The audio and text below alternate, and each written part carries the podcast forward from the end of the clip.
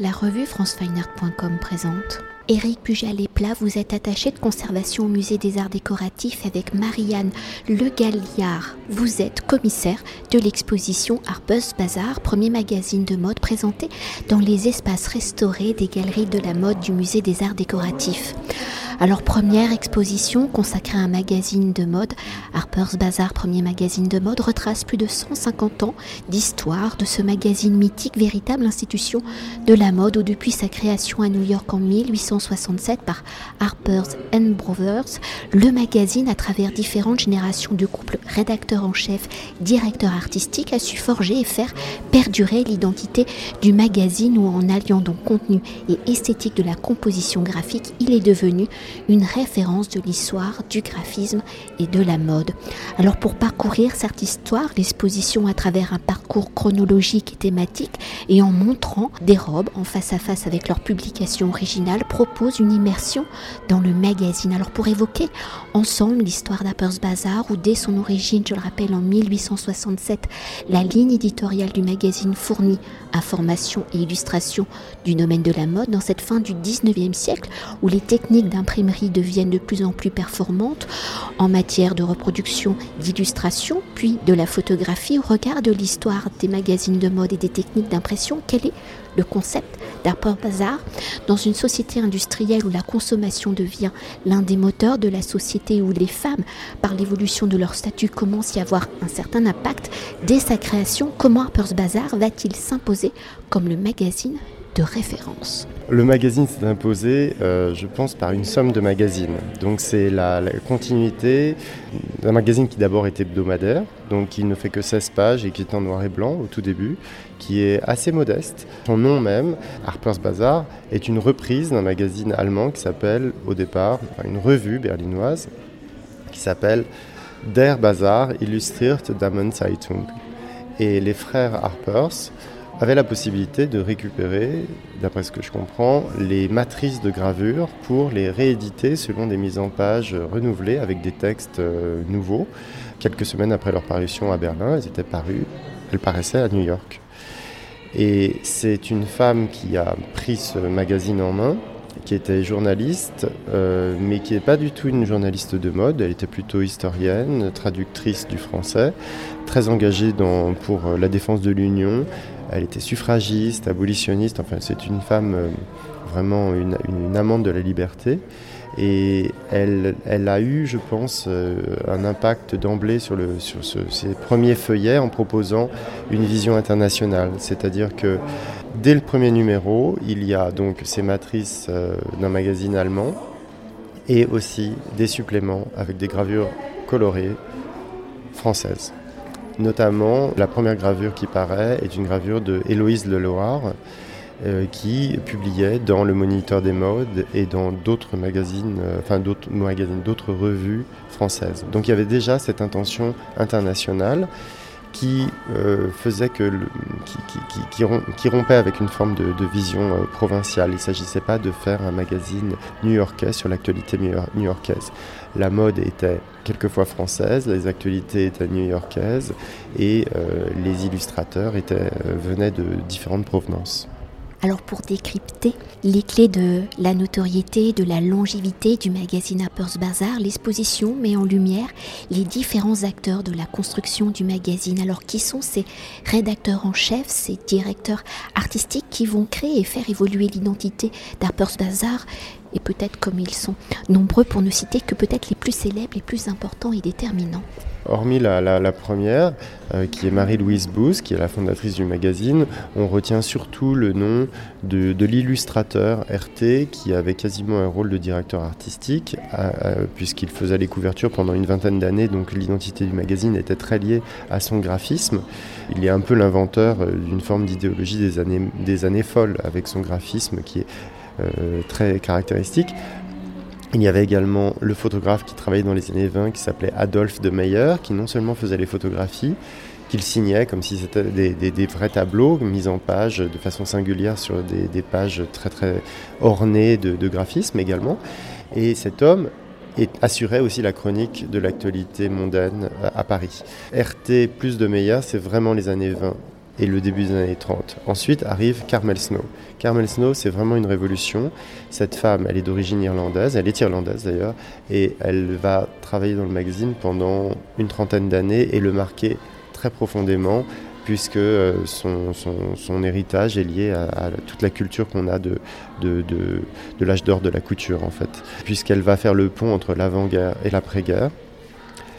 Et elle va employer deux, deux personnages clés qui sont Alexis Brodovitch, d'une part, qui était l'illustrateur, et graphiste et maquettiste. Et ça, avec une, sensibilité graphique incroyable et une capacité d'invention, euh, c'est lui qui a vraiment abordé la double page dans toute son ampleur et qui a assimilé chaque double page à, une sorte de scène sur laquelle évoluent les silhouettes de mode qui avant étaient plutôt un peu soit à gauche soit à droite. Là, elles déambulent librement comme sur un, grand plateau scénique.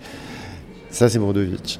Et euh, l'autre euh, contributeur, c'est une contributrice, c'est Diana Vreeland. Diana Vreeland, elle est repérée par euh, Carmel Snow d'abord parce que c'est une femme extrêmement élégante. Elle la repère, puisque dans ce domaine, il faut quand même aimer ce qu'on fait et aimer ce qu'on porte ou ce qu'on voudrait porter. Et elle va justement révolutionner le stylisme de photographie en ayant un choix très particulier pour les accessoires notamment en rédigeant elle-même quelques petits articles qui sont restés célèbres, qui étaient intitulés les Why Don't You, où elle donnait des conseils plus ou moins farfelus, mais toujours assez amusants et bien sentis. Et puis surtout, elle va guider la photographie à l'extérieur des studios. Parce que, accompagnée des photographes, c'est elle qui va, on le suppose, choisir les lieux où sont faites les prises de vue.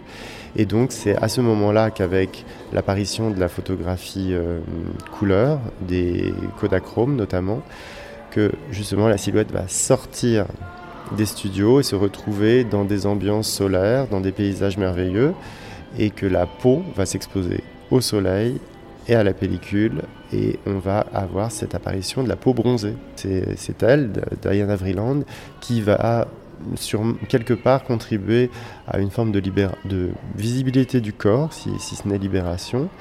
Et, c'est elle qui disait par exemple que le bikini était la chose la plus importante, l'invention la plus importante après la bombe atomique.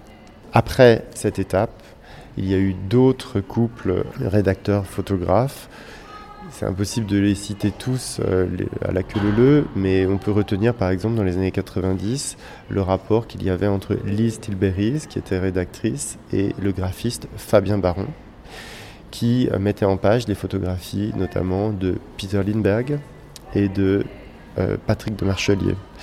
Donc ces quatre personnes ont composé une esthétique très très très formel, avec des lettrages très acérés, des photographies de Patrick de Marchelier absolument impeccables, et puis au contraire des, hum, des photographies noir et blanc de chez Lindbergh qui ont un grain beaucoup plus réaliste. Et tout cela à une époque où il n'y avait pas encore de retouche numérique possible et une exigence de, vraiment drastique dans les, dans les choix de mise en page, dans les compositions, dans les rapports euh, euh noir et blanc. Donc à chaque période, il y a une sorte de synergie entre des personnes pour définir une esthétique.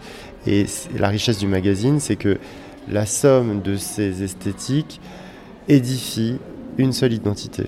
Parce qu'il faut le rappeler, on est quand même au musée des arts décoratifs, donc on se dédie souvent à des expositions sur des identités de marques. Et de même qu'une maison euh, de couture ou euh, une marque de prêt-à-porter édifie son, identité par une succession de créateurs, le fondateur, suivi de, des personnes qui, arrivent ensuite, et eh bien là c'est la même chose. On a une, identité euh, industrielle, l'identité d'un magazine, qui se compose euh, je pense qu'on pourrait faire aussi une exposition sur euh, d'autres types de magazines, et pas forcément des magazines de mode, pour comprendre quel est le point de vue d'une expression de presse.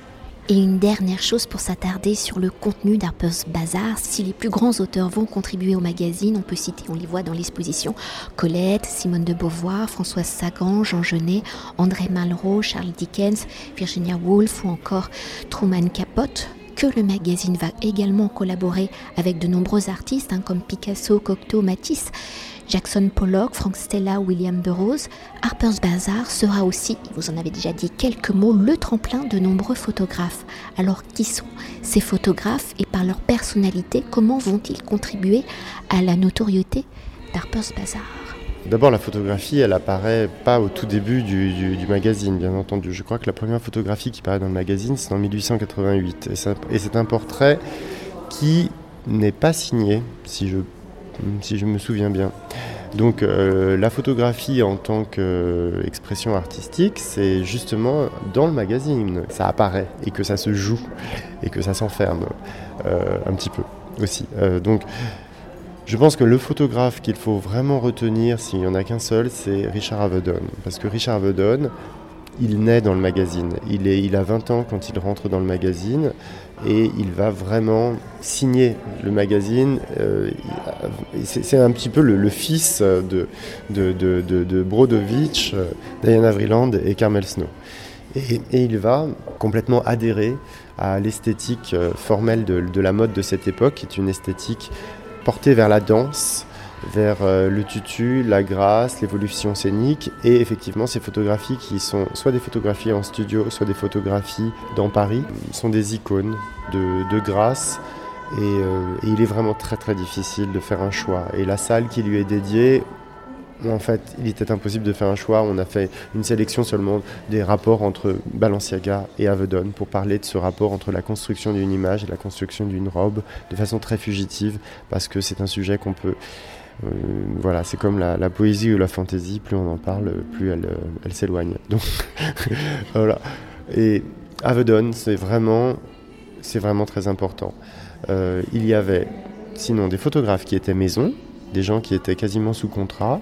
Donc Avedon en faisait partie, mais il y avait avant lui Louise Dalwolf, avant lui encore euh, Onin ensuite auparavant encore Adolphe de Meyer, et puis Ensuite, il y aura des contributeurs ponctuels ou des gens vraiment très attachés au magazine comme Hiro, qui est un, photographe d'origine japonaise et qui, lui, a abordé la photographie pas du tout comme Avedon le faisait à distance avec une silhouette en pied qui évolue sur un plateau, Là, au contraire, ça va être des visions en rapproché, en, raccourci, avec une déconstruction euh, de la silhouette dont on ne verra ni plus la tête ni les membres, euh, avec une seule masse d'imprimé ou alors avec des grands effets électriques.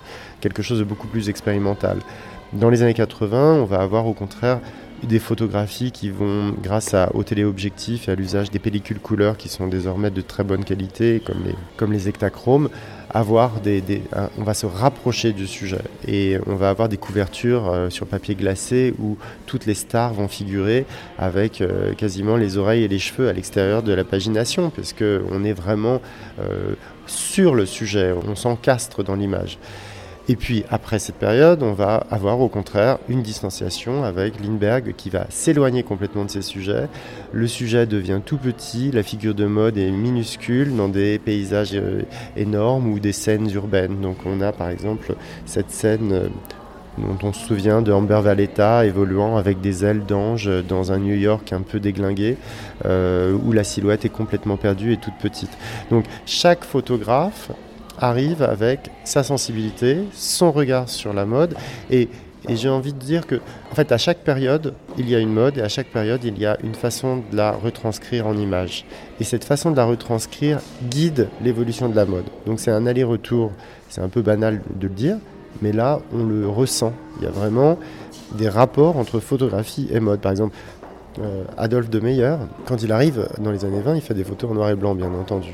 Eh bien, je pense que la beauté de ces images détermine l'envie de s'inscrire dans ces images. Et ce qui fait qu'on a une robe euh, de chez Jeanne Lanvin que l'on présente, euh, qui est une robe de la fin des années 20, qui s'appelle Pénombre, justement, et qui est entièrement brodée en noir et blanc. Et on a l'impression qu'elle a été composée pour se prêter à une prise de vue. Et d'ailleurs, elle paraît dans Bazar absolument magnifiée. Merci beaucoup. Je vous en prie. Cet entretien a été réalisé par franceweiner.com.